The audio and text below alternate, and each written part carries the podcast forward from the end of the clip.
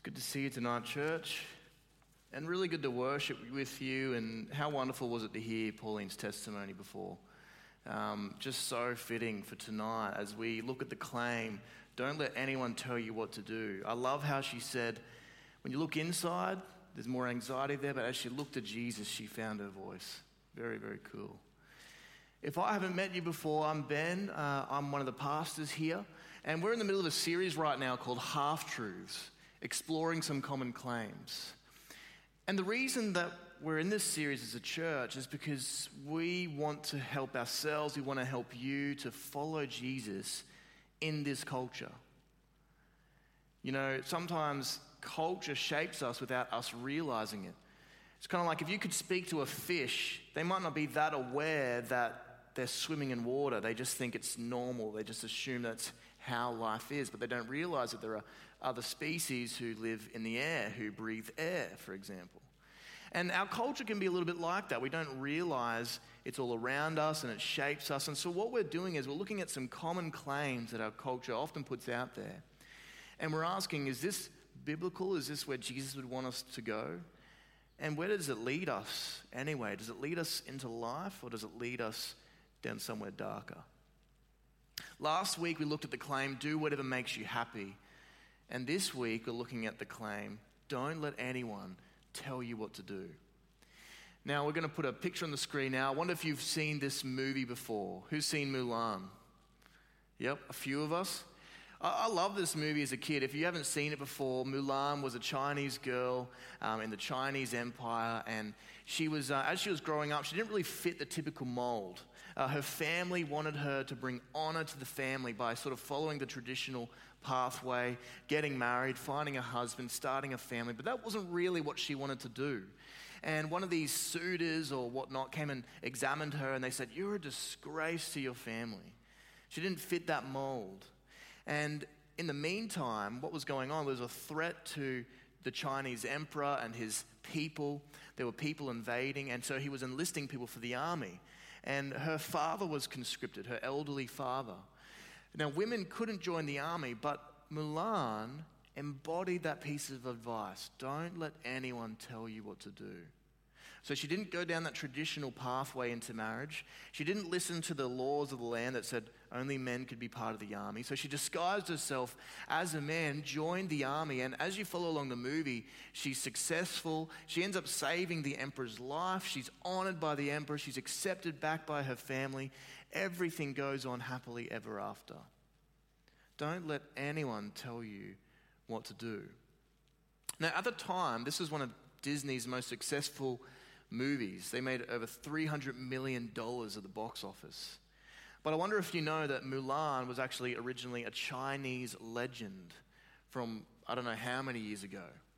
And so they thought, well, we'll release it in China. Surely it's going to do very well over there, considering how well it's done over here. And when they released it in China, I can see a couple of people chuckling already. When they released it in China, guess how much it made at the box office? $30,000. $30,000. It was a complete flop.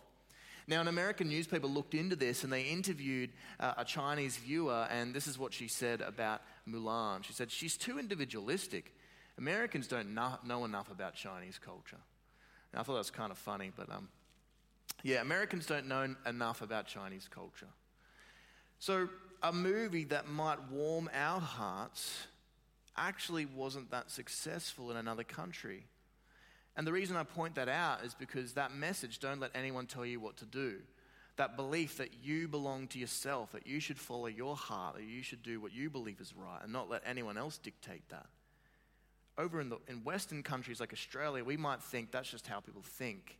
But that's actually a belief that's particular to our own culture, not in other countries or Eastern countries like China, for example.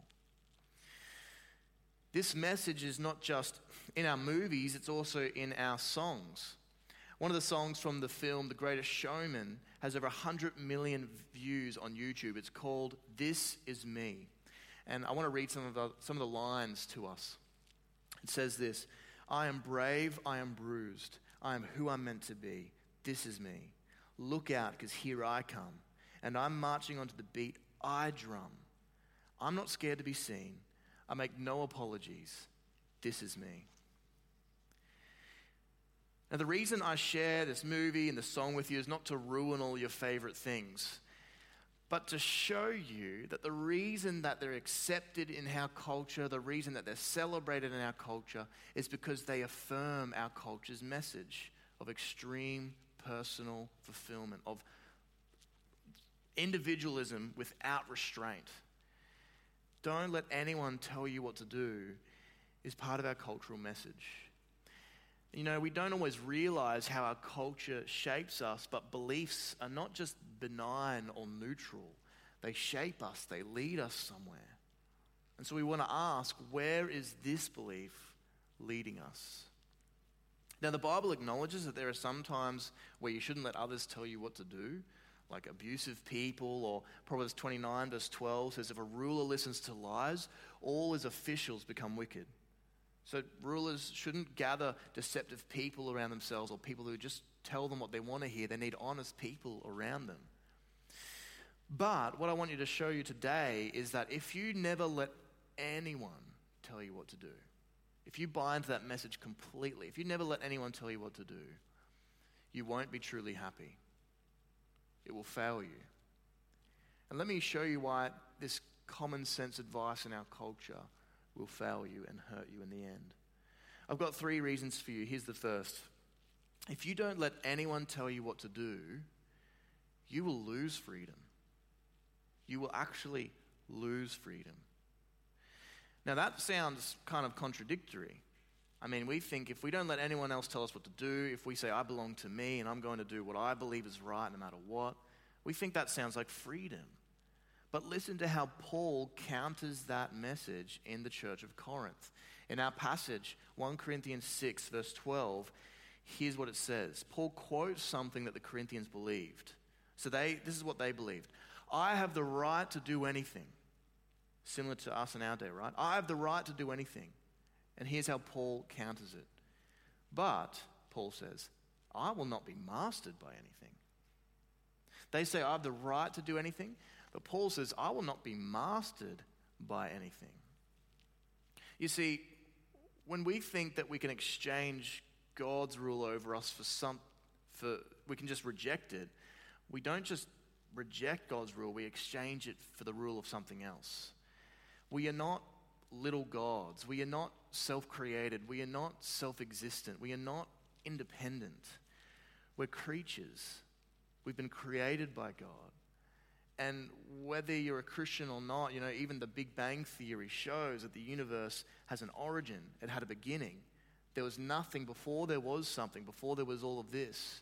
And I find it more logical to believe that someone who was eternal and uncreated and all powerful and intelligent created something than to believe that nothing created all of this. You are a creature, you are created, and we cannot escape our creatureliness. No matter how much we might try to be self existent, sort of God like individuals, we will always end up serving something. We will always end up worshipping something, even if that's not our culture's view of God or whatever it might be. Let me quote from David Foster Wallace. He, he's not a Christian, but he recognizes this truth. And this is what he says. He uses the language of worship to make his point. Here's what he says Here's something else that's weird but true. In the day to day trenches of adult life, there is actually no such thing as atheism. There is no such thing as not worshiping. Everybody worships. The only choice we get is what to worship. If you worship money and things, if they are where you tap real meaning in life, then you will never have enough, never feel you have enough. It's the truth. Worship your body and beauty and sexual allure, and you will always feel ugly. And when time and age start showing, you will die a million deaths before they finally grieve you. Worship power. You'll end up feeling weak and afraid, and you will need ever more power over others to numb you to your own fear. Worship your intellect, being seen as smart. You will end up feeling stupid, a fraud, always on the verge of being found out. But the insidious things about these forms of worship is not necessarily that they're evil or sinful, it's that they're unconscious. They are default settings. You see, his point is that we all worship. We all have a reason to get up out of the bed in the morning. We've all put our hope in something. We've all tied our joy to something. We all seek meaning in life. We're meaning seekers, we're creatures. And wherever we tap our meaning, that thing ends up ruling over us. So it's not possible to have total freedom and autonomy as our culture defines it. We're worshippers, we're meaning seekers. Don't let anyone tell you what to do is bad advice because it's actually not possible. You will end up having something ruling your life, whether you're conscious of it or not. And the problem with that is if you reject God, usually everything else is going to destroy your life in the end. David Foster Wallace just showed us how money will take everything from you power, intelligence, beauty, whatever it is. Even if it's a, a family member who's normally good to you, they will fail you at times. They can't hold the weight of your worship. If we reject God's rule, we will end up being mastered by something else and we will lose freedom in the process popular song from last year illustrates this point. Uh, it was a very influential song. You might have heard it before. Let's just play it for you. I'm a sucker for you. Say the word and I'll go anywhere blindly. I'm a sucker for you.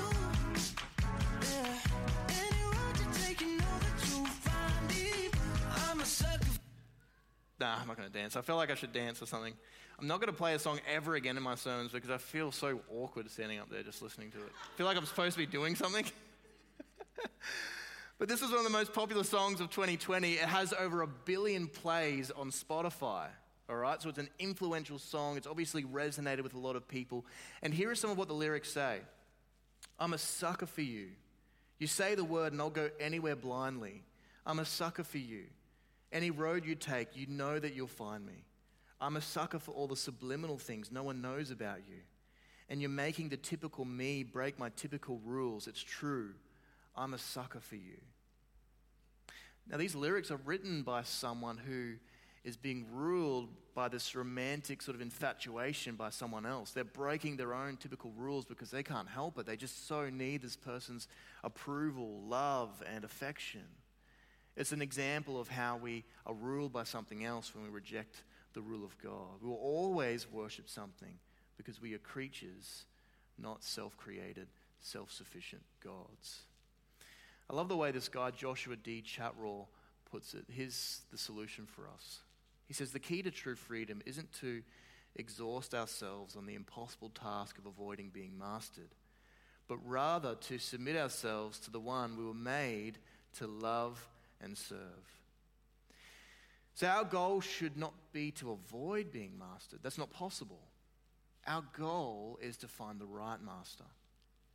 Our goal is to find a good master. Our goal is to find someone we can trust who will love us, who will not fail us. And the claim of the Bible is that this master is God. If you don't let anyone tell you what to do, you will lose freedom. That's our first point. The second thing that will happen is if we don't let anyone else tell us what to do, we will lose relationships. We will lose relationships. And Paul addresses that in the other part of verse 12. He quotes them again. He says, I have the right to do anything you say, but not everything is beneficial. Not everything is beneficial. What does he mean? Well, the Corinthians had a lot of issues going on in their church. And some scholars joke that they weren't actually practicing Christianity, they were practicing Corinthianity. See, what happened was all the cultural values of the city of Corinth had sort of infiltrated the church and were shaping them. And there was a lot of issues going on. There was a lot of divisions, there were factions, there were believers suing each other. And one of the issues that they were dealing with was this issue of food sacrificed to idols. So some Christians believe that you could eat a meal that was offered up to a false god because it's no real God anyway. It's just a dead statue, it's got no power. I can eat that meal. Other Christians in Corinth were saying, No, my conscience doesn't agree with that. It's been offered up to a false God. I, I can't participate in a meal like that. And what Paul is saying is that to argue over this is besides the point. You've, you've lost already when you do that. He says, You might have the right to do anything, but not everything is beneficial for others. We're given freedom by Christ to benefit others, not to just serve ourselves. Not everything is beneficial. So when Paul's saying that, he says we need to use our freedoms for the benefit of others. If we say we have the right to do whatever we want, that no one else can tell us what to do, we ignore the fact that we are responsible for others in some ways. We're responsible to fellow human beings. We're part of the same human family. And especially in the church, we're brothers and sisters in Christ. We're responsible for each other's well being.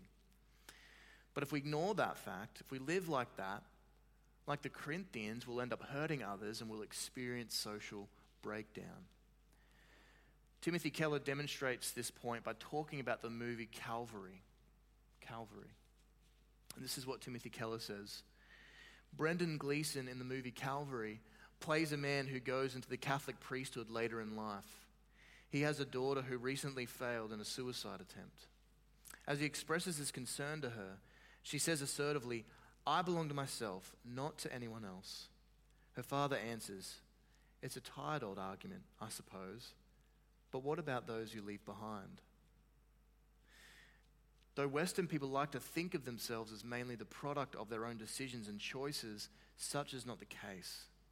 You are the product of a family and a community of people who invested massive amounts of time, industry, and love in you, much of it happening before you could speak and before you can now remember. To commit suicide, the priest rightly says, is to strike a blow and inflict a pain on many that will never be healed. And the question is, what right do you have to darken their lives permanently? I share that with you because we end up doing injustice if we act as if we only belong to ourselves. If we buy into the myth that I belong to me, I can do whatever I want as long as I don't hurt anyone else, I'm not going to let anyone tell me what to do. If we base our lives on that, we will hurt others, when we will corrode community in general, and in particular, committed, loving, enduring relationships. And that was what was happening to the Corinthians. But Paul said that kind of thinking is not beneficial to others. Now, that should be reason enough for us to agree with Paul and with God's word that if you don't let anyone tell you what to do, you'll lose relationships. But scientific research also shows that it's not beneficial for you personally either. Jonathan Haidt He's an American psychologist and professor, and he was voted a couple, by a couple of different magazines as one of the globe's most influential thinkers. And he did some research on this, and this was his conclusion. He said, Having loving, committed relationships strengthens the immune system, extends life more than does quitting smoking, speeds recovery from surgery, and reduces the risks of depression and anxiety disorders. We need to interact and intertwine with others. We need the give and the take. We need to belong. But here's the thing, he says an ideology of extreme personal freedom can be dangerous because it encourages people to leave homes, jobs, cities, and marriages in search of personal and professional fulfillment, thereby breaking the relationships that were probably their best hope for such fulfillment. An ideology of extreme personal freedom corrodes community and relationships. The very things that will probably more likely to bring us happiness than extreme freedom would anyway. The context for so much of our happiness is committing committed loving relationships. But these relationships require the loss of freedom. You know, I gave an example this morning to church, to the morning services that when I used to go to the Reformed Theological College in Melbourne for, for intensives, I'd go there for a week and my freedom levels would go up. You know, I wouldn't have to change nappies or anything like that. After I finished studying, I could go into the city and explore and eat meals. But I was also feeling a bit more lonely. I was also missing my wife and my family. My freedom went up, but my sort of satisfaction levels and my, my love tank was down a little bit. Now, as soon as I went home, my freedom levels went right down to the bottom. Changing nappies, running after Silas all day. Um, freedom levels went right down. I couldn't just go out whenever I want. I couldn't just do whatever I wanted without telling Mashan or something like that. I was responsible to them. But my happiness, my fulfillment, my satisfaction levels went up. I enjoyed myself because I love my family. It's a committed, loving environment. You don't let anyone tell you what to do, it actually works against your happiness. You will lose freedom and you will lose relationships. And finally, thirdly, you will lose life. You will lose life. Now, this point is a little confronting, but I want us to show, I want to show you where this thinking will eventually lead us if we accept it fully. You see, you do not own your life. The claim that you shouldn't let anyone tell you what to do assumes you do, but you don't. You are not self created. You were brought into being by your parents, first of all, and you were created by God. And in our passage for Christians, it says you were bought at a price by Jesus. In Isaiah 29, it says this it says, Shall what is formed say to the one who formed it, You did not make me? Can the pot say to the potter, You know nothing? The answer is no. We are created beings. We must humbly acknowledge that the Creator knows more than we do, that He imbues our life with meaning and purpose, that He teaches us how to be human, that He knows the path to life and happiness. And we are warned about what will happen if we don't let God tell us what to do in Romans chapter 2. It says in verse 8, But for those who are self seeking, who put themselves first, and who reject the truth and follow evil, there will be wrath and anger. There will be trouble and distress for every human being who does evil, but glory, honor, and peace for everyone who does good. So if we don't let God tell us what to do, if we're self seeking and we reject the truth that He's given us, we will experience wrath and anger. There will be trouble and distress. Now, verse 10 that I read says, But glory, honor, and peace for everyone who does good is kind of misleading because we leave it there, we might think that Christianity is about being a good person. And that's what so many people think. They think that we come together in church on Sundays that we think we're pretty decent people, that someone gets up and tells us how to be better people, maybe shouts at us a little, and then we go home and we try and be good people again. But that's not what the Christian message is fundamentally about. Here's what the Christian message is about. I'm just going to take it straight from Romans chapter 3. I'm going to read it and explain it to us. In Romans chapter 3, verse 9, it says this Paul says, What shall we conclude then? Do we have any advantage? Not at all. So he's talking as a Jewish person. He's saying, we have the Old Testament law, but he's saying we don't have an advantage over non Jewish people, over Gentiles. And here's why. He says, For we have already made the charge that Jews and Gentiles alike are all under the power of sin. So whether you're a Jew or a Gentile, whether you have the Old Testament or not, we're under the power of sin. And that's the problem that Christianity deals with. In Genesis chapter 3, Adam and Eve rebelled against God, and from that moment, sin's curse entered into the human story. And every single human being born into this world was born under this curse of sin that makes us want to reject God's rule, that makes us want to choose what is good for ourselves, and it always ends up leading to death and to hurt. In verse 10, it says, As it is written, there is no one righteous, not even one. There is no one who understands. There is no one who seeks God. All have turned away. They have together become worthless. There is no one who does good, not even one. Verse 20 Therefore, no one will be declared righteous in God's sight by the works of the law. So that just completely breaks our culture's view of what Christianity is sometimes. He says, No one will be declared righteous by works of the law in God's sight. No one will be declared righteous by trying to live a good life. It's not enough. Romans chapter 3 teaches us that even if we do some good things on a human level, we never end up becoming fully righteous. It's never enough compared to the beauty and the perfection of God. This is why we need Jesus. Verse 20, it continues on. Rather, it's through the law that we become conscious of our sin. The Old Testament and the law was given to us not to help us find our way back to God, but to show us how far we fell short from God. Verse 21 says, But now, apart from the law, the righteousness of God has been made known, to which the law and the prophets testify. So that's talking about the Old Testament. The righteousness of God has been made known that was promised in the Old Testament. Verse 22 This righteousness is given through faith in Jesus Christ to all who believe. So here's how we get right standing before God faith in Jesus the Christ. Faith that Jesus was the rescuer that God sent. Faith that Jesus secured our relationship with God. There is no difference between Jew and Gentile, Paul says. For all have sinned and fall short of the glory of God, and all are justified freely by his grace through the redemption that came by Christ Jesus. And what was that redemption? What was that price that Jesus paid? Well, verse 25 says, God presented Christ as a sacrifice of atonement through the shedding of his blood to be received by faith.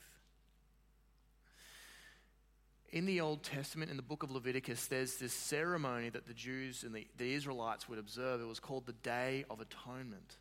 That word atonement, it just means at one ment. How to make two people one, right? So, right at the heart of the ceremony was how do sinful Israel and holy Yahweh, our God, become one? How do they coexist together? And so, this Day of Atonement dealt with that symbolically. And right at the heart of this Day of Atonement, you can read about it in Leviticus 16. There were these two goats presented before the temple. One goat was killed, its blood was shed, and the other goat was banished into the wilderness out of the presence of God. And it symbolized what needed to happen to restore our relationship with God.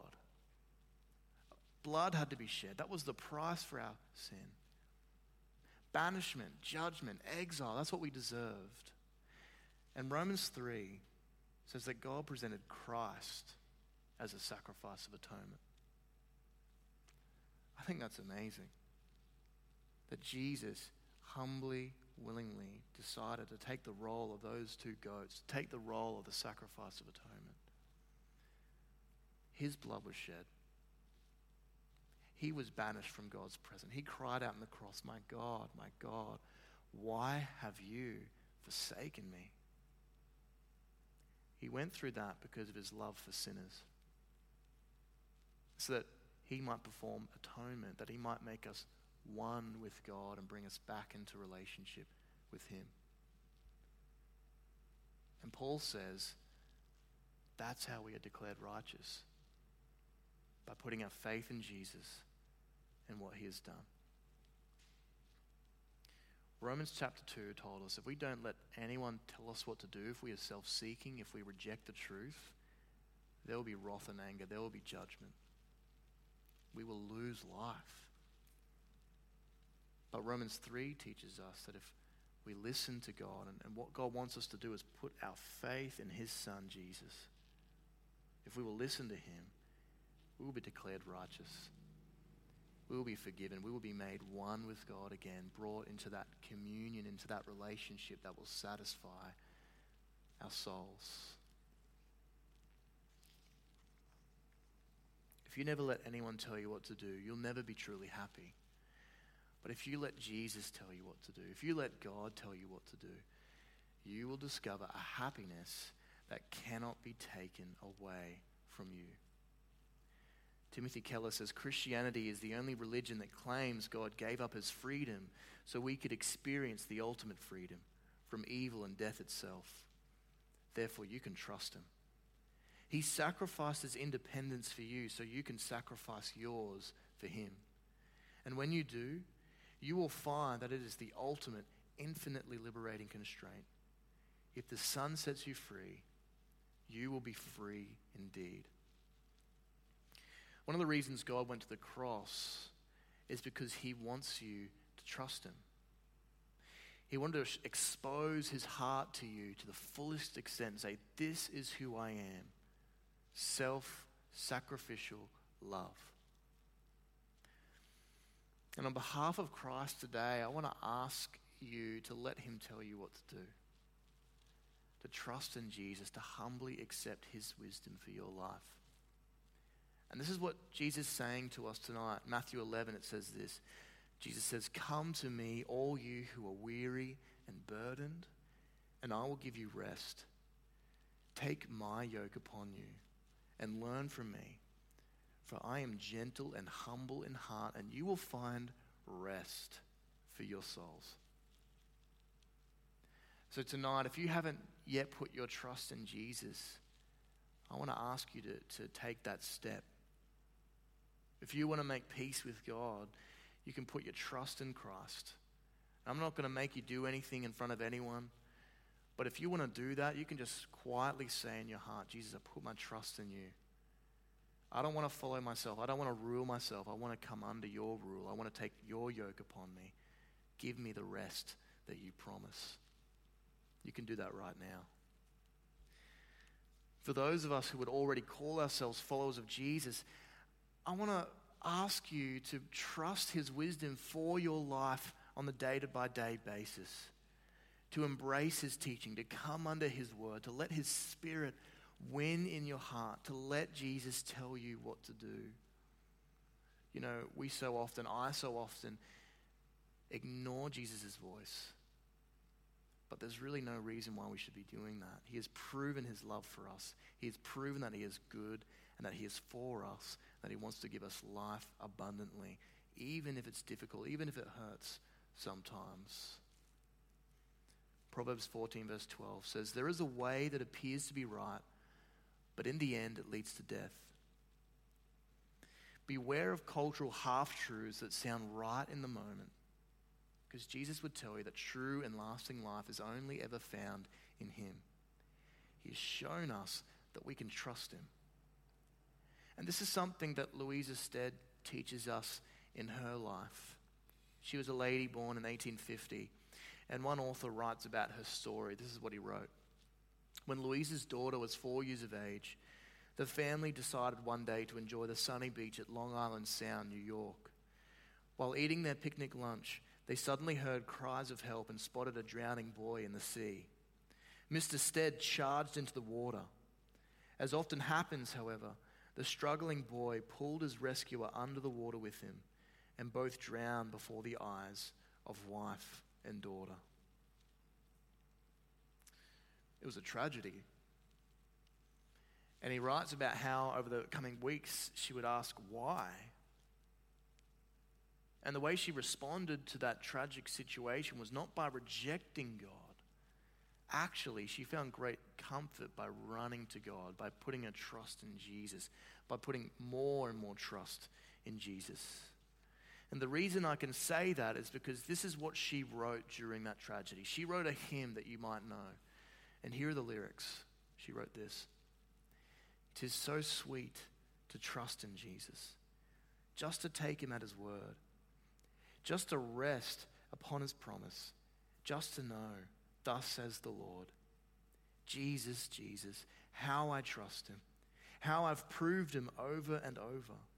Jesus, Jesus, precious Jesus. Oh, for grace to trust him more.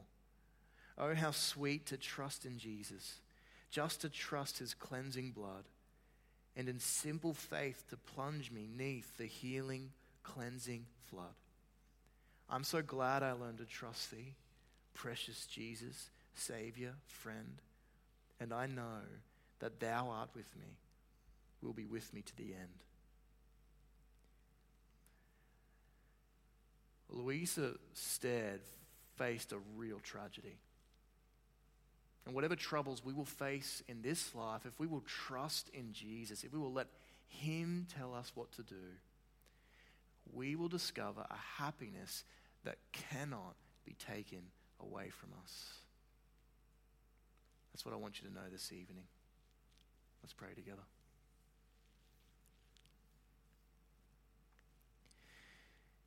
Jesus, you are precious to us. We're just amazed, Lord, at what you did for us at the cross. It says in your word, scarcely will someone die even for a good person. But while we were yet sinners and rebels and outsiders, Christ died for us. You demonstrated your love for us, God, at the cross. And Jesus, we want to put our faith in you afresh tonight. Lord, if there's anything that we are holding back from you tonight, maybe there's an area in our, in our life that we are just too fearful to surrender to you, Maybe we just don't believe that you can come through for us. Maybe it's been a comforting place for us, but we know it's not pleasing for you. Lord Jesus, we want to surrender that to you tonight. We trust your heart. We trust your wisdom. Help us to walk with you. Help us to, to surrender every area of our heart to you. And Jesus, we want to we want to pray for our friends here tonight. Anyone who hasn't yet put their faith in you, we ask that Holy Spirit, you'd come alongside them, that you'd give them saving faith in Christ, that you would reveal to them that you, Jesus, you are trustworthy, that you will never let them down. And we just pray that you'd fill them with your love and that they would turn to you in this moment. We love you, Jesus. We pray that you'd lead us as your church. We ask this in your name.